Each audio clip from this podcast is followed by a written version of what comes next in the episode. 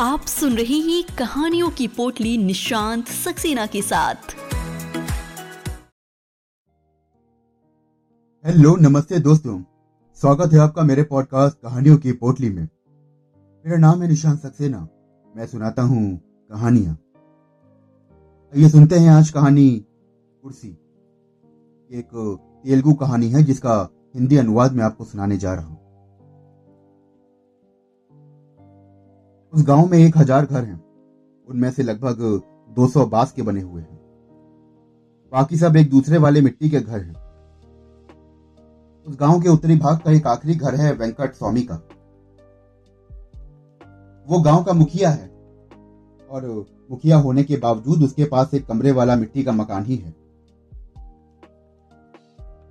उसके घर की छत पर फैलाए गए ताड़ के पत्ते टूटकर गिर रहे हैं। धूप घर में घुस रही है और बारिश के अवसर पर पानी अंदर बरसने लगता है।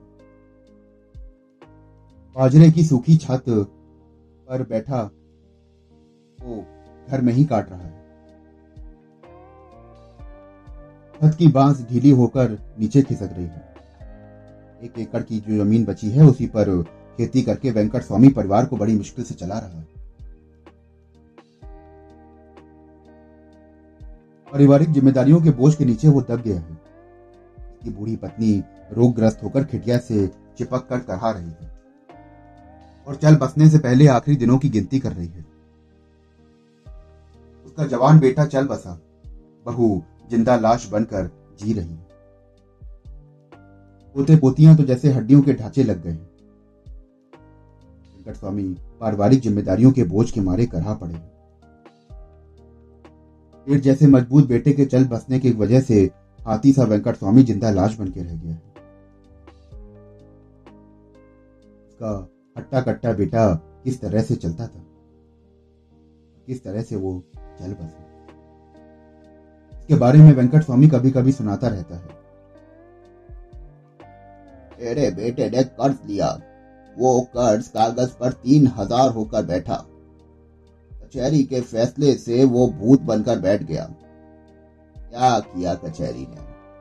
कचहरी के कागज़ पत्र देखे और कहा कि अपनी तीन एकड़ की ज़मीन साहूकार के हवाले कर दो। हाँ दरअसल इस मामले में मेरे बेटे का क्या ही कसूर है। कोड़ बाबू ने मेरे बेटे से कहा कि उसके पक्ष में झूठी गवाही दे दो, वरना जीवन बर्बाद हो जाएगा। और उसका मान सम्मान धूल में मिल जाएगा। ये भी कहा कि झूठी गवाही देकर कर्ज के कागजात वापस ले आए। जब मेरे बेटे ने कहा कि मैं जीते जी ये झूठी गवाही नहीं दूँगा तो उसने कहा कि मैं तुम्हें बर्बाद कर दूँगा।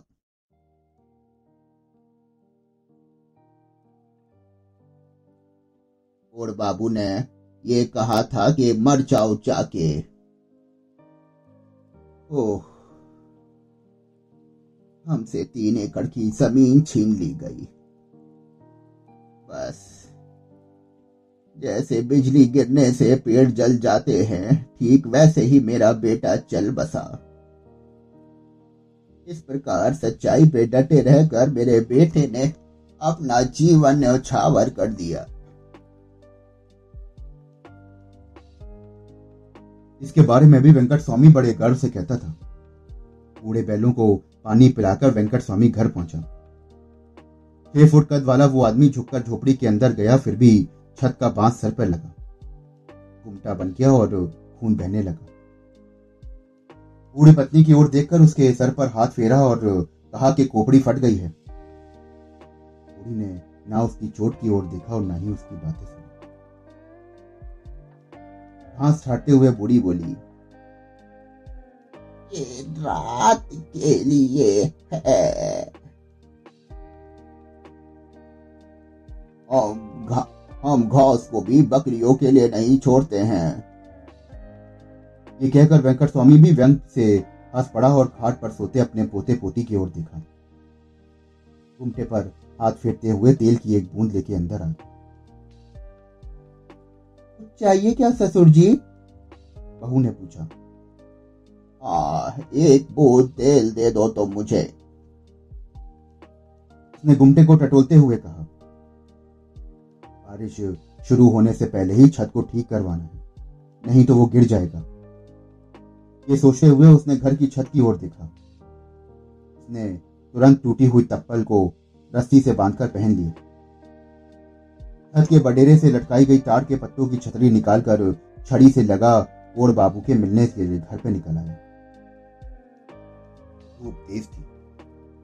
धूप आग जैसी लग रही थी। अंगारे उगल रही थी और लू चल रही थी।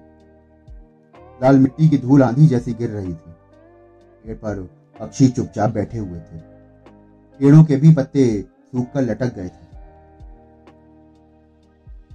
कड़ी धूप और लू के अंगारों के ऊपर चलने वाले व्यक्ति जैसे वेंकट स्वामी चल रहा था। कड़ी धूप जैसा उसका मन भी चल रहा था। उसकी सांस भी लू जैसी गर्म थी। और बाबू एक विशाल हॉल में बैठा हुआ था। उसके हॉल की दीवारों पर स्पष्ट रूप से आठ शब्द हैं, जिन्हें उसने कलात्मक ढंग से सजाया है। ऐसा लगता था कि मानो जैसे वो कलाओं की उपासना कर रहे हों। नीति, न्याय, धर्म विश्वसनीयता, अहिंसा, सत्य, मानवता और समानता। इन्हें देखकर ऐसा पति प्रतीत हो रहा था कि जैसे इनको अपना जीवन अर्पण कर कर कोड़ बाबू सत्यम शिवम सुंदरम के अनुरूप जीवन बिता रहे नहीं नहीं। वहाँ हॉल पर ज़मीन पर बिछाए गए सुंदर रंग बिरंगे कालीन रंगोली जैसे दिखाई दे रहे हैं। उन कालीनों पर कितने ही अनुयायी और समर्थक समूह में बैठे हुए हैं। वो कुर्सी पर बैठा हुआ था जो चंदन की लकड़ी से बनाई गई थी। उस कुर्सी पर वो ऐसे ठाट से बैठा है कि जैसे उसके पैर कुर्सी के हाथों पर हैं और उसके हाथ पर कुर्सी का सर है। उसी से सुगंध निकल रही हॉल के बाहर बड़े बड़े पंडाल हैं जिसमें लोग भरे हुए हैं। वेंकट स्वामी कोड़ बाबू के घर पहुँचे। चार दिवाली के दरवाजे के पास आकर वो खड़ा हो गया। छतरी को बाजू में रखकर छड़ी हाथ में लेकर उसके अंदर झाँक कर देखा। वहाँ का माहौल तो उत्सव जैसा है। सब लोग हर्षोल्लास में उसने समझ लिया कि चुनाव का जलसा चल रहा है। और बाबू अपने पद के लिए मीटिंग कर रहे हैं। भीड़ भाड़ के बीच घूम रहे कोड़ बाबू ने भीड़ में वेंकट स्वामी को देखा। कोड़ बाबू ने आगे बढ़कर उसे बुलाया और कहा, मैं आने ही वाला था। तुम ये बहुत अच्छा हुआ। तुमने मेरे बेटे को निकल लिया। फिर भी मुझे तुम्हारे पास आना पड़ा। ओह मेरे पास एक एकड़ भूमि बची है। उसे गिरवी रखकर पाँच सौ रुपए उधार दे दो। और बाबू ने उसके पास जाकर प्यार से उसके कंधे पर हाथ रखा। गिरवी रखकर तुमने पाँच सौ रुपए मांगा। जाओ, बिना गिरवी के हज़ार रुपए दे रहा हूँ, और इन्हें लौटाने की भी ज़रूरत नहीं है। उसके हाथ में कोड बाबू ने हज़ार रुपए का बंडल थमा दिया। ना बाबू, ना ना, ये हज़ार रुपए तुम ही रख लो। बहू की साड़ी ना होने और घर में तेल ना मिलने पे कोई फ़र्क नहीं पड़ता। मगर तुम्हारे पैसे नहीं चाहिए। चाहे हमारे घर ढह जाएँ, हम जल के मर जाएँ, पर नहीं, ये नहीं चाहिए। ये नहीं चाहिए। ये बड़बड़ाते हुए वेंकट स्वामी आंधी जैसा अपने गाँव की तरफ़ दौड़ पड़ा। और बाबू उसी बड़े हॉल में बैठा हुआ था। वही चंदन की लकड़ी की कुर्सी, वही सुगंध और वह पैर पर कुर्सी के सरे। वही शान और वही रंग बिरंगे कालीन। सुंदर संक्रांति की रंगोली जैसे कलात्मक अंकन। उन कालीनों पर ना जाने कितने अनुचल लोग समूह में बैठे हुए हैं। उस हाल में बाहर बड़े बड़े पंडाल हैं। उनमें लोग भरे हुए हैं और वहाँ मतदान का माहौल चल रहा है। वहाँ शास्त्रीय संगीत सुनाई दे रहा है।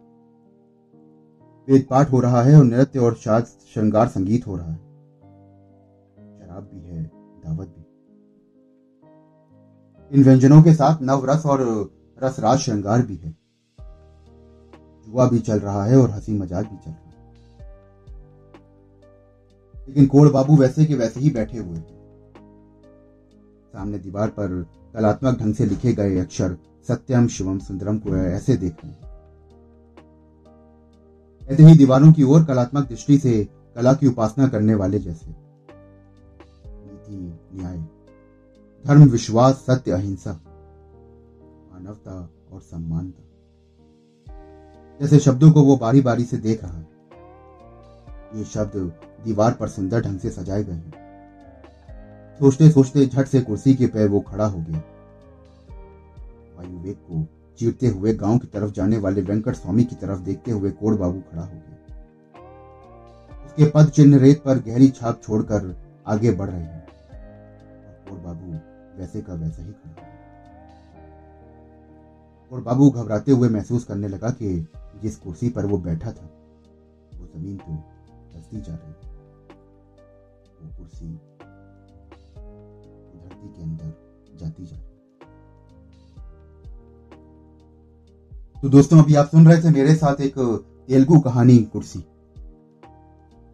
आशा करता हूँ कि आपको ये कहानी बेहद पसंद आई होगी।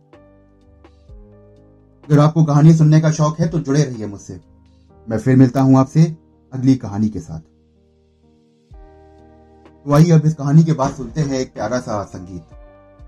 धन्यवाद।